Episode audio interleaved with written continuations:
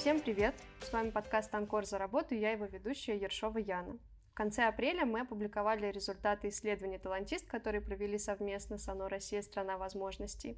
А, это всероссийское исследование, где мы опросили а, порядка 20 тысяч респондентов о том, а, как они выбирают работу и какие компании, отрасли для работы им интересны. Сегодняшний выпуск посвящен обсуждению этих результатов. Мы постараемся в них немного углубиться и сформировать какое-то понимание ситуации на рынке труда. Для того, чтобы это обсудить, мы позвали операционного директора компании «Анкор» Алексея Миронова. Алексей, привет. Привет, добрый день всем. Спасибо, что присоединился к нам сегодня, поскольку ты причастен к этому исследованию с момента его возникновения, можно сказать, и на каждом этапе занимался его развитием. Расскажи, пожалуйста, коротко о нем. Что это вообще такое? Талантист – это исследовательский проект, в рамках которого мы опрашиваем репрезентативную выборку трудоспособного населения всей России и пытаемся понять несколько вещей. Пытаемся понять, что важно для людей в текущих реалиях при выборе работодателя, в каких компаниях и почему люди хотели бы работать или не хотели бы работать, и что вообще влияет на выбор работы и то, что люди остаются у конкретного работодателя в течение какого-то времени, или что сподвигает их менять работу, где и как они ищут для себя новую работу, и как вообще меняется их поведение на рынке труда. Это исследование ценно и для самих соискателей, поскольку оно обобщает большое количество знаний и какой-то экспертизы. И, конечно, оно очень ценно для работодателей, потому что работодатели получают ценную информацию о том, что драйвит людей да, при, выборе, при выборе работы и влияет вообще на их выбор работодателя. Хорошо. Я также напомню, что у нас еще формируется рейтинг по итогам этого исследования, с которым наши слушатели могут ознакомиться на э, сайте Талантист и там они как раз могут узнать процент привлекательности всех крупнейших работодателей России, которые в исследовании участвовали. Ну, давай начнем обсуждать э, результаты. Во-первых, мы выяснили, что за последний год, за вот прошедший год, каждый пятый опрошенный сменил работу, а еще 17% планирует менять работу в этом году. Среди причин называли низкую зарплату, неудовлетворенность работой, отсутствие возможности карьерного роста. Как эти данные корректно интерпретировать? Стоит ли такой показатель считать большим? И вообще, насколько активны сейчас кандидаты? Ну смотри, еще Эйнштейн нас научил с тобой, что все в мире относительно. Да? Поэтому как бы, я бы, во-первых, не сказал бы, что 17% это много. В целом подвижность рынка труда за 2022 год, она ощутимо снизилась. Предыдущие годы мы наблюдали еще большую гибкость, еще большую волатильность, и фактически это выражалось в том, что люди были настроены еще чаще менять работу. Поэтому, во-первых, вот я бы хотел заметить, что по моим ощущениям 17% это немного. И а, количество людей, которые хотели бы сменить работу или сменили ее, оно снизилось в силу а, достаточно высокого уровня неопределенности на рынке труда и в силу того, что наймовая активность компаний в 2022 году, да и в начале 2023 года, она была не столь значительной. То есть компании менее активно нанимали а, себе специалистов. А, что касается причин, ну, скорее всего, действительно здесь все достаточно очевидно. То есть люди, как правило, так устроены, что они хотели бы найти для себя более привлекательное место работы. И в силу, мы еще поговорим, наверное, об этом сегодня, в силу очень высокого разнообразия возможностей на рынке труда, как правило, соискатели всегда имеют выбор. И всегда есть возможность или варианты более интересного и привлекательного места для работы. Это, как правило, и драйвит такое поведение людей. То есть в целом, может быть, забегая чуть вперед, я скажу, что по моему ощущению ничего плохого в этом нет. Понятно, что работодатели были бы заинтересованы, чтобы одни и те же люди работали у них по много лет, но в целом это давно перестало быть реальностью рынка труда, нормой, скажем так, да, и нормальным для рынка труда, в том числе в мире, является достаточно частая смена работы – а, и готовность людей менять работу регулярно. Поэтому насколько активны кандидаты сейчас, наверное, я бы сказал еще раз, что они менее активны, чем это, допустим, было в 2020-2021 году, но все равно они достаточно активны, и поскольку мы прогнозируем, что наймовая активность компаний будет в 2023 году расти, очевидно, а, соискатели будут с этим трендом идти в ногу. Поэтому они будут чаще менять работу или как минимум чаще искать какие-то новые варианты по трудоустройству. А для каких специалистов сейчас, на твой взгляд, наиболее удачное время для смены работы или, может быть, не только специальности, но и отрасли, а кому бы, наоборот, ты посоветовал подождать пока? Ну, это непростой вопрос, в том смысле, что как бы вот сказать, что сейчас удачное время для смены работы, как, бы, как будто бы предполагает, что сейчас у тебя все плохо с работой или что-то не так с работой. Да? То есть, скорее всего, мы должны говорить о тех людях, у которых есть какая-то неудовлетворенность. Ну, скорее надо, наверное, смотреть на этот вопрос в залоге того, есть ли в моменте на рынке труда более интересные варианты по трудоустройству, чем, допустим, твое текущее место работы. Это очень сильно зависит от э, конкретных отраслей экономики. И если вот, ну, так сказать, твой вопрос про это, то, наверное, нужно посмотреть на то, как выглядит экономика сейчас в целом. Мы знаем, что есть отрасли, которые в рамках э, кризиса очень серьезно пострадали. Ну, для меня всегда самым ярким примером является, например, автомобильная промышленность, которая была на очень большом подъеме, и крупные международные производители автомобилей, допустим, всегда традиционно были очень привлекательными для работы, а сейчас их, в общем, практически нет на рынке, и активность в этом секторе очень снизилась. Допустим. В то же время какие-то секторы, которые очень активны с точки зрения импортозамещения, например, агросектор, да, производители сельскохозяйственной продукции или какой-то готовой продукции, они очень привлекательны для работы, у них большое количество открытых интересных вакансий, они инвестируют в новые технологии, в том числе в биотехнологии. И, допустим, если кто-то из искателей связал свою, так сказать, деятельность да, с вот таким сектором, или, допустим, это может быть IT или добывающий сектор, России всегда очень значительная часть, в России очень значительная часть экономики связана с добычей и переработкой природных ресурсов. И вот в этих секторах возможностей для развития карьеры в моменте текущем намного больше. Вот. Я бы, наверное, вот качестве резюме сказал, что неверно думать, что если ты занят в каком-то секторе или работаешь по какой-то специальности, то это навсегда. С большой вероятностью современные молодые специалисты, они за свою жизнь сменят несколько профессий. Не несколько работодателей, работодателей, само собой, несколько, а именно несколько профессий. Поэтому, возвращаясь к твоему вопросу, вот если в каком-то секторе сейчас наймовая активность невысокая, и вроде бы ну, не очень правильно менять работу, то это всего лишь в рамках этого сектора неверно менять работу. Возможно, можно дообучиться или переобучиться и попробовать поискать варианты в другом каком-то секторе, в котором наймовая активность высокая. Поэтому трудно разделить это налево и направо. Вот мой ответ такой, сказать, что вот этим специалистам надо подождать, а этим можно искать. Рынок труда настолько подвижен и динамичен, что в любой момент времени на нем большое количество интересных открытых позиций. Вопрос, насколько конкретный соискатель был бы готов эти позиции занять ходе исследования мы также, это относится к смене работе, выяснили, что соискатели больше не хотят работать в крупных компаниях, поскольку более половины респондентов предпочитают компании с численностью персонала ниже тысячи человек – при этом искатели хотят финансовой стабильности и гарантии долгосрочной занятости. Да, это ведущие критерии выбора работодателя в России. На твой взгляд, не являются ли такие предпочтения взаимоисключающими? И, может быть, у тебя получится объяснить, с чем связано такая, такое предпочтение в сторону небольших работодателей? Ну, мне кажется, еще в классике, вот где там, в «Женитьбе», да, нас, нас научили такому примеру, что мы одновременно как будто бы хотим всего и сразу, да. То есть, ну, ну, как бы надо принять мысль о том, что соискатели, рассказывая нам в рамках исследований талантиста о своих предпочтениях, пытаются как бы говорить о всем сразу. В целом, а, как бы то, что мы это увидели в рамках исследования, это, это понятно. Другой вопрос, в какой степени конкретные работодатели могут удовлетворить этим э, желанием соискателей. Понятно, что не все и не в полной степени. Да?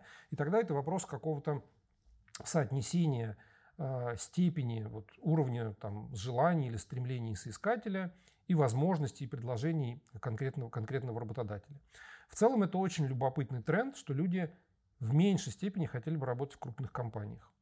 На мой взгляд, э, здесь очень велико влияние такого стереотипа о том, что работа в крупных компаниях связана с тем, что ты являешься определенным винтиком в очень большой системе, и построить успешную карьеру и дорасти куда-то до верхов сложно, долго и, может быть, даже близко к невозможному. В то же время эти же искатели признают, что именно эти компании обеспечивают высокий уровень финансовой стабильности, могут предложить определенные гарантии долгосрочной занятости и так далее.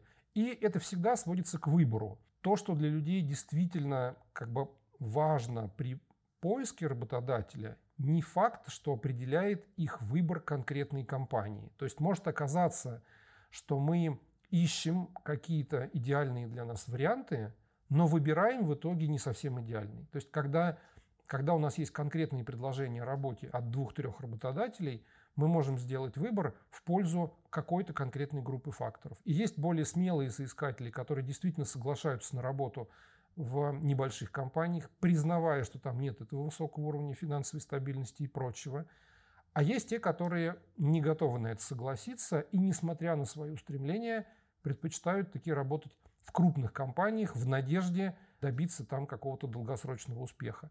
То есть поведение соискателей на рынке, оно не одинаково. То есть когда мы исследуем это в рамках вот этого проекта, мы понимаем их предпочтения, то есть их намерения. Но что в действительности влияет на их выбор абсолютно конкретного места работы, штука весьма индивидуальная.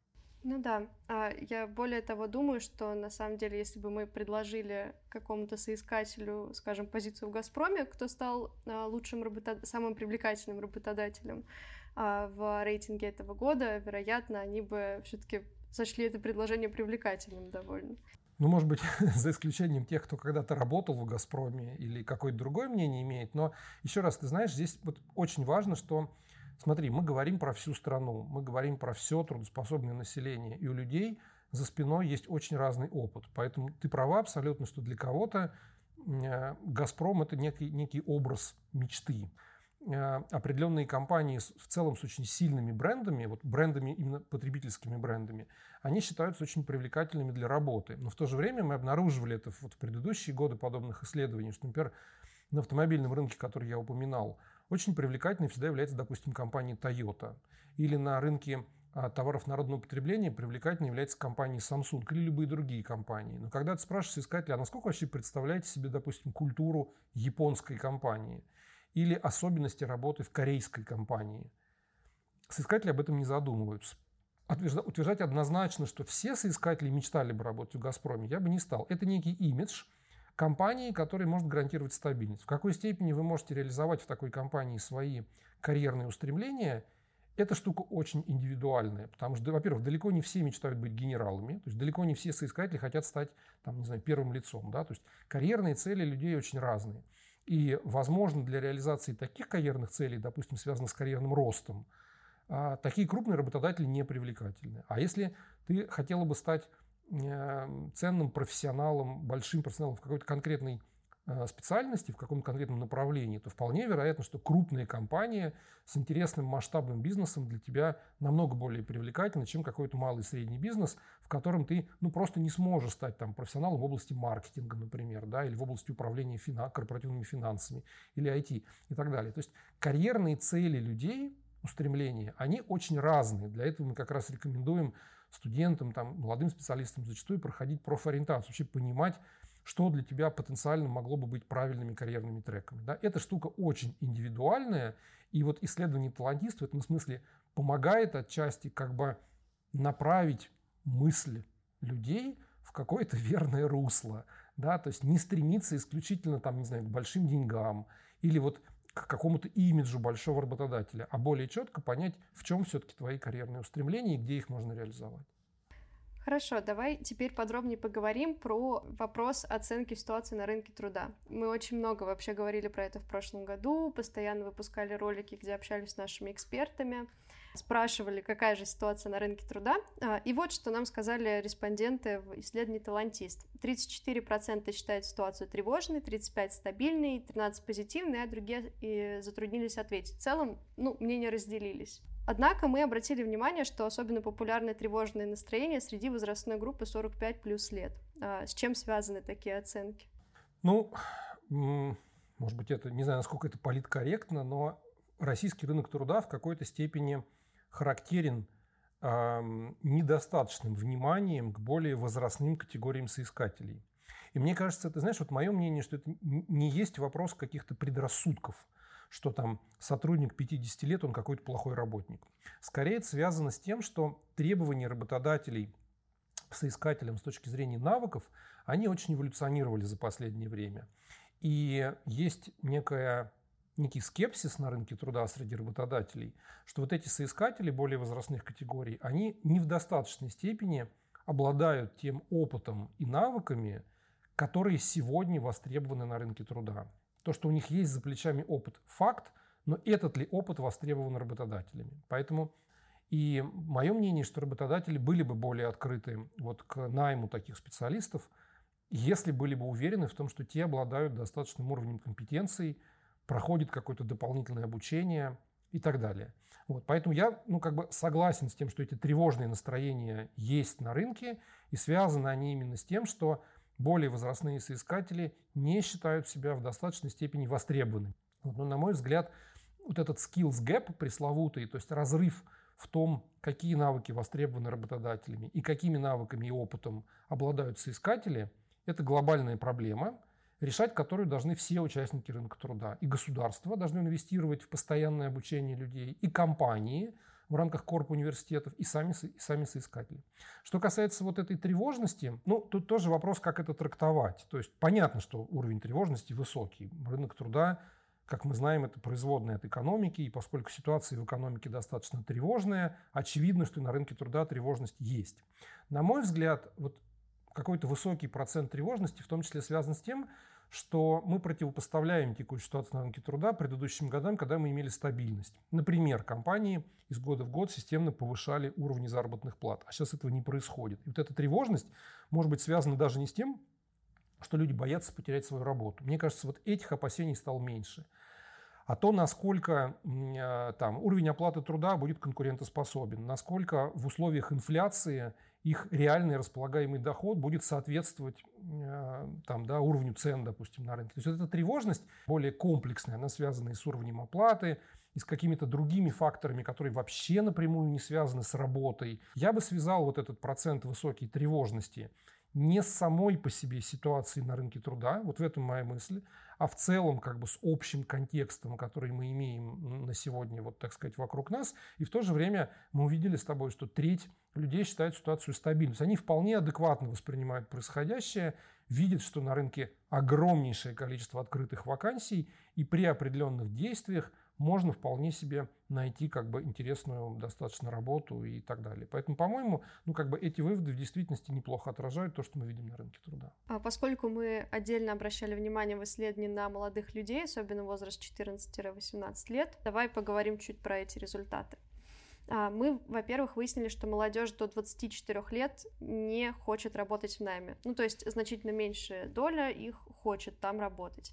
А откуда вообще такой тренд появился, то, что молодые люди в найм идти не хотят? И замечаешь ли ты среди работодателей какие-то попытки адаптироваться под это, чтобы привлекать молодые таланты? Да, это отличный вопрос. Отличный вопрос. Ну, здесь есть несколько вещей. Вот, может быть, они все взаимосвязаны, мне кажется, но, может быть, можно попро- мы сейчас попробуем их разделить. Значит, Первая история, вот у новых поколений есть вообще особенности восприятия того, что мы называем работа. Для вот более возрастных поколений раньше работа была как бы смыслом жизни. То есть, если ты не работаешь, это вообще такое слово тунеядство было там и так далее. Да? То есть, работа, она очень сильно стояла в центре жизни людей вообще. Для молодых поколений это не так. Работа скорее является средством достижения каких-то других целей. Нет такой цели найти работу и работать. Есть какие-то другие жизненные цели, и работа воспринимается как инструмент достижения этих целей. Вот это первое. Вторая мысль в том, что вокруг этих молодых людей есть немалое количество неоднозначных, но тем не менее историй успеха. Типичный пример – это блогеры, которые как будто бы из воздуха делают деньги, ни на кого не работая, значит, занимаясь чем-то, что им нравится, и при этом зарабатываем много денег. И, как мы видим, культ вот этой истории, он очень серьезен. То есть, как, как бы про это, про это много говорится. Если посмотреть на детей, вот школьников, допустим, современных, для них это вообще какой-то вот, ну, как бы, то есть, если для нас, например, э, там, бенчмарком мог бы быть Стив Джобс, или даже Билл Гейтс, или потом Илон Маск, или Цукерберг, или кто-то подобный, то для них как будто бы вот, вот этими бенчмарками начинают становиться вот условные блогеры. Я не говорю конкретно про блогеров, но вот такого рода история. Это, мне кажется, вторая история, что их восприятие таково, что зачем идти работать в корпорацию с 9 до 6 и получать зарплату, когда можно, в общем, сидеть дома, вести канал в ТикТоке и, возможно, зарабатывать там как-то, вот, так сказать, много, много денег и, а, и, и, и так далее. Вот. Ну, есть еще несколько вещей, но вот мое, мое, мое такое ощущение, что есть группа факторов, которые связаны с внутренними особенностями вот этих молодых поколений, и эти особенности сформированы под воздействием большого количества факторов, того, как изменяется мир вокруг нас, бла-бла-бла и так далее.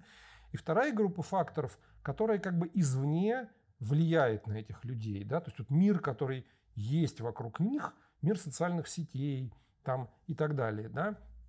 он тоже оказывает очень су- существенное влияние на их восприятие того, что мы как бы называем работой. Поэтому нужно принять то, что если современные работодатели хотели бы целенаправленно нанимать и удерживать вот этого рода людей, то взаимодействие с ними должно строиться по-другому. Потому что если раньше, например, крупный работодатель рассказывал бы системно, смотри, вот на примере какого-нибудь, не знаю, крупного банка, да, типичная история. Вот наш, там, не знаю, первый вице-президент, он пришел к нам в банк 20 лет назад простым операционистом, там работал, работал, стал старшим, ведущим, директором, и дорос до вице-президента. Смотри, какой он молодец, приходи работать к нам в банк, ты можешь стать таким же.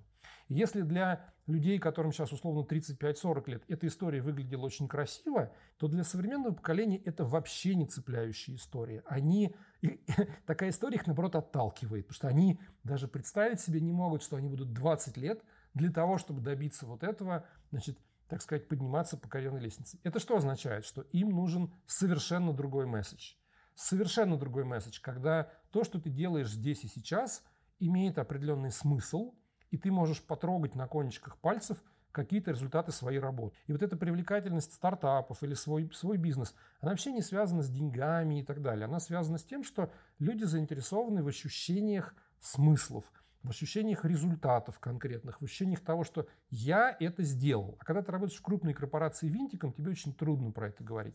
И это тоже особенности вот восприятия этих современных поколенческих категорий, которые крупным работодателям ну, нельзя как бы не учитывать. Давай продолжим говорить про молодежь. А, Еще один интересный вывод, который я для себя подметила, это то, что предпочтение молодежи в отраслях для работы очень сильно отличается от средних, которые мы видим. Ну, во-первых, больше всего молодежь хочет работать в отрасли товаров народного потребления. В отличие от э, общих показателей, в общем, э, самым популярным является ТЭК. В то же время привлекательность таких отраслей, как добыча и обработка и машиностроение, оно значительно ниже, чем у других. Что это значит для рынка труда? Стоит ли волноваться, что молодежь не предпочитает такие довольно важные для экономики России отрасли? Что ты думаешь? Короткий ответ точно стоит волноваться. Если бы сейчас на моем месте сидел бы собственник или генеральный директор какого-нибудь машиностроительного холдинга, он бы точно сказал тебе, какие немалые проблемы подобного уровня компании испытывает в привлечении молодых специалистов. Вот. Мне кажется, что в целом отношение молодых граждан да, к вот такого уровня организации и целым отраслям, оно действительно совсем другое. Здесь несколько вещей. Во-первых, я сейчас чуть-чуть в сторону вот по поводу товаров народного потребления хотел бы сказать. В целом ну, считается, что до 70% составляет так называемый перехлест, ну как бы нахлест бренда самой компании и бренда работодателя. Да? То есть условный Google в мире настолько привлекателен для работы, потому что он привлекателен своими продуктами. Да? До 70% вот этот оверлэп составляет. С этой точки зрения крупные добывающие компании и так далее, они очень далеки от людей вот в этом восприятии. То есть они не могут ассоциировать себя с компаниями, которые производят экскаваторы, например. То есть они, ну как бы, это, это не является частью их жизни. Они не могут в захлеб рассказывать своим друзьям о том, какие классные продукты производит их работодатель, например, и так далее. И если, опять же, для более возрастных поколений это просто было неважно, то для молодых поколений это очень важно. Поэтому еще раз, мы не говорим о том, что по какой-то причине сам сектор товаров народного потребления, вот они осознанно считают, что он как работодатель более привлекателен, чем энергетика. Например. Это не так. Это связано, по моим оценкам, именно с тем, что их восприятие самих брендов компаний очень сильно на это влияет. Но это не значит, что это надо игнорировать, потому что именно такое восприятие соискателями вот компаний действительно влияет на выбор ими работы. Если по какой-то причине имидж компании не очень позитивный, в их глазах, по крайней мере, вероятность того, что они выберут эту компанию как работодателя, очень невелика.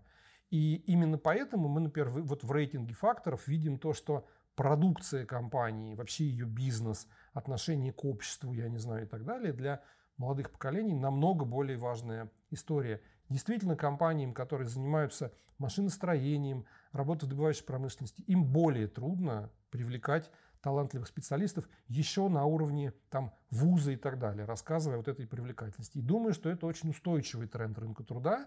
В этом смысле, скорее всего, в рамках этого вот нашего исследования талантисты с следующими годами мы будем видеть значительные изменения в рейтинге привлекательности отрасли, потому что у нас будет доля вот этих более молодых граждан увеличиваться, как бы очевидно, их все больше будет выходить на рынок труда, и их предпочтения будут оказывать значительное влияние на вот общие оценки привлекательности компании и отрасли в рамках всего исследования.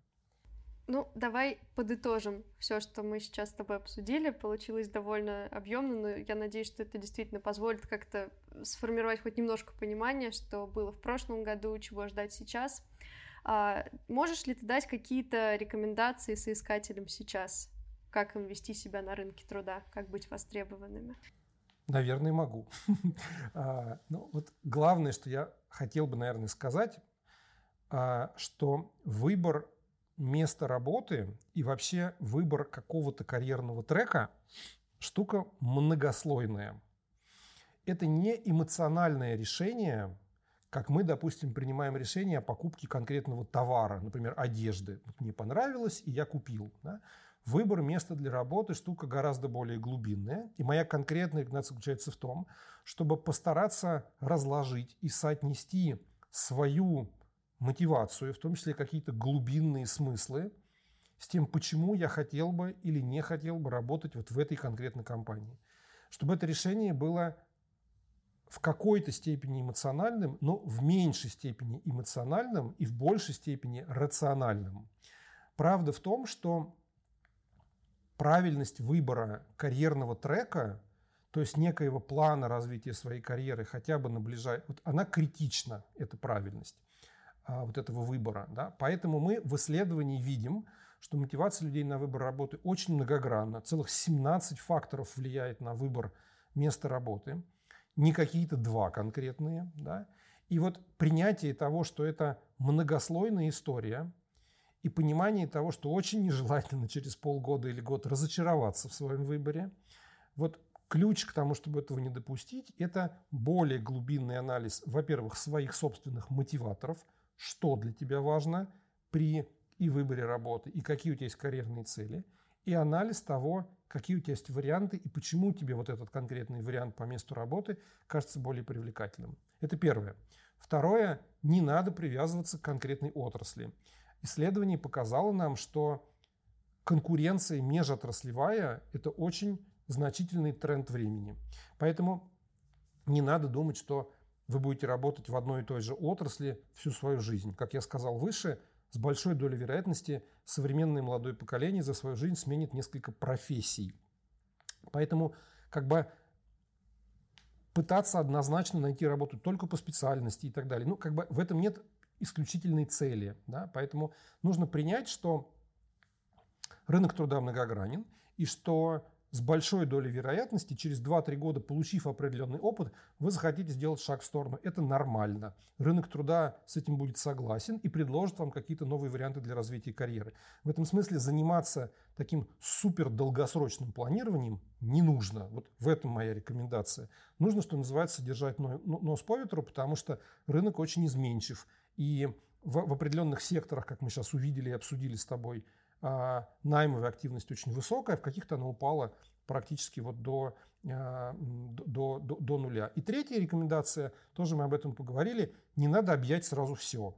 То есть не надо искать абсолютно идеальный вариант. Может быть, он и есть где-то на рынке труда, но, скорее всего, его нет. То есть нужно приоритизировать свою собственную мотивацию при выборе работы и выбирать место работы в соответствии с ней. А, не пытаясь, как бы вот, как сказать, одновременно все, все запихнуть вот в, в, в одно и то же место. Скорее всего, это будет нереально. То есть четко осознать, что я выбираю вот это место работы, потому что. и я хотел бы на нем добиться вот этого. Да? А возможно, какие-то другие, следующие свои карьерные задачи я смогу реализовать на следующем этапе. Для этого мне необходимо доучиться. Вот эта осознанность э, и опора на какие-то конкретные мотиваторы, количество которых может быть немножко ограниченным, вот это может быть третья история, потому что часто мы видим, что соискатели сразу хотят всего и не испытывают как бы удовлетворения, выбрав конкретное место, потому что почему-то считали, что вот сразу должно быть какое-то какое дело. Рынок в этом смысле штука очень изменчивая, и вот это соотношение моих собственных мотиваторов и ценностей и каких-то возможностей в конкретной организации штука очень гибкая. Сегодня она одна, а завтра другая. Вот принятие этой мысли может тоже быть, наверное, одной из рекомендаций. Алексей, спасибо тебе большое. Мы взяли за такую необъятную тему, на самом деле, рынок труда. Но очень рада тебя видеть, и я надеюсь, что это было полезно для соискателей. Большое спасибо. Всем желаю успеха в развитии своей карьеры. Я в очередной раз призываю наших слушателей зайти на сайт Талантист, обязательно знакомиться с рейтингом работодателей, почитать отчет. А, ну и также подписывайтесь на нас в социальных сетях, мы там делимся последними новостями рынка труда, и так вы не пропустите ни один наш выпуск подкаста. Всего хорошего, услышимся в следующих выпусках.